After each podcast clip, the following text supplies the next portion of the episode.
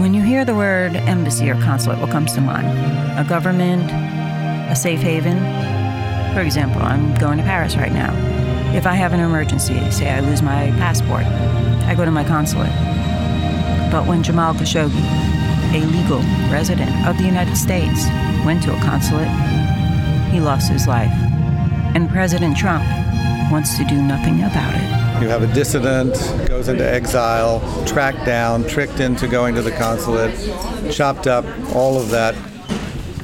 I came to Paris to meet with Christopher Dickey, the world news editor of the Daily Beast. He knew Jamal Khashoggi. We're meeting at Cafe de la Paix.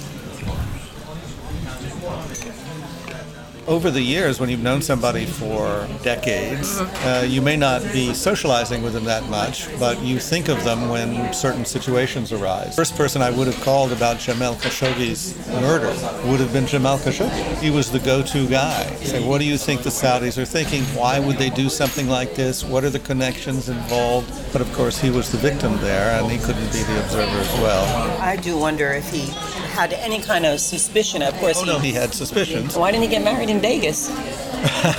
well, I think his fiancée was Turkish, and for that he needed his divorce decree.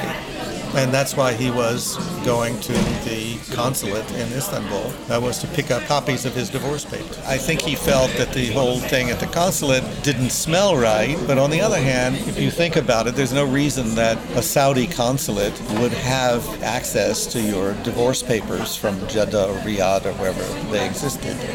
And they could easily say, yes, come back in a week or however many days. Mm-hmm. And you can see from everything that's come out about the case, the Saudi murderers felt that they had covered all the angles, even having somebody more or less the same build as Jamal dress up in his clothes and walk out the back entrance of the consulate so they could show that he was really alive and well. And this is a kind of elaborate plot hatched by people who really are not very smart, right down to the bone saw. They could have shot him on the street. He could have been shot by an anonymous gunman in an attempted robbery.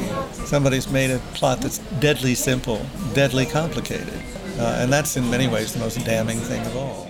I couldn't get inside the doors of the consulate, but people from the Jordan mission wanted to talk about Jamal. So, just out of curiosity, what's the general gossip? Do you feel that the prince did it? Absolutely not. No? Uh, even though the CIA here says so? I can't even get in the door. How can uh, they get everybody to go? Aut- autonomy by certain departments that obviously committed a mistake and uh, went uh, too far. Tragedy occurred. Mohammed bin Salman's whole regime is built on two major elements. He's going to liberalize life for the vast majority of Saudis. The other is all good things come from him. If you don't buy into that, you are an enemy. And the classic case is women being able to drive in Saudi Arabia.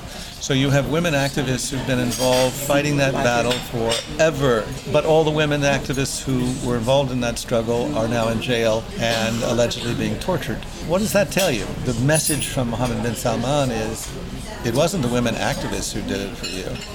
It's me, Mohammed bin Salman, who gave this gift to the women of Saudi Arabia. That's the way he thinks, that's the way he operates. All power comes from him.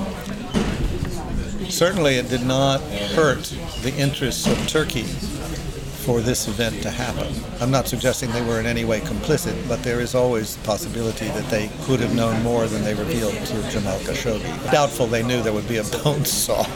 One of the things that had occurred to me, I know they said they fired the consul general of the consulate. Mm. I wondered if he was the guy that answered the phone when I called the consulate. For consul general's office, please press 3. Hello. Yes, hello. I'm calling because I wanted to. Uh, I, I'm taking a course at the New School University, and I'm calling um, because I wanted to ask questions about what happened with Jamal Khashoggi at the at the consulate in Turkey. Okay, why don't you come by yourself and ask rather than uh, talking on the phone? Who who can I can I set up an appointment to come in? No, you don't need to. You just come direct. I just come in and it'll be safe for me to come in because I've got to say I know what happened to Jamal at the well, consulate. That, that, that part of the of your experience will be. I'm sorry. Well, I, if you are willing to have information, i- it's worth to come by yourself, yes? Okay, but is it safe for me to come? Because you know Are you what happens. asking me? Why don't you come and see by yourself? Well, I you know because you work there. Okay.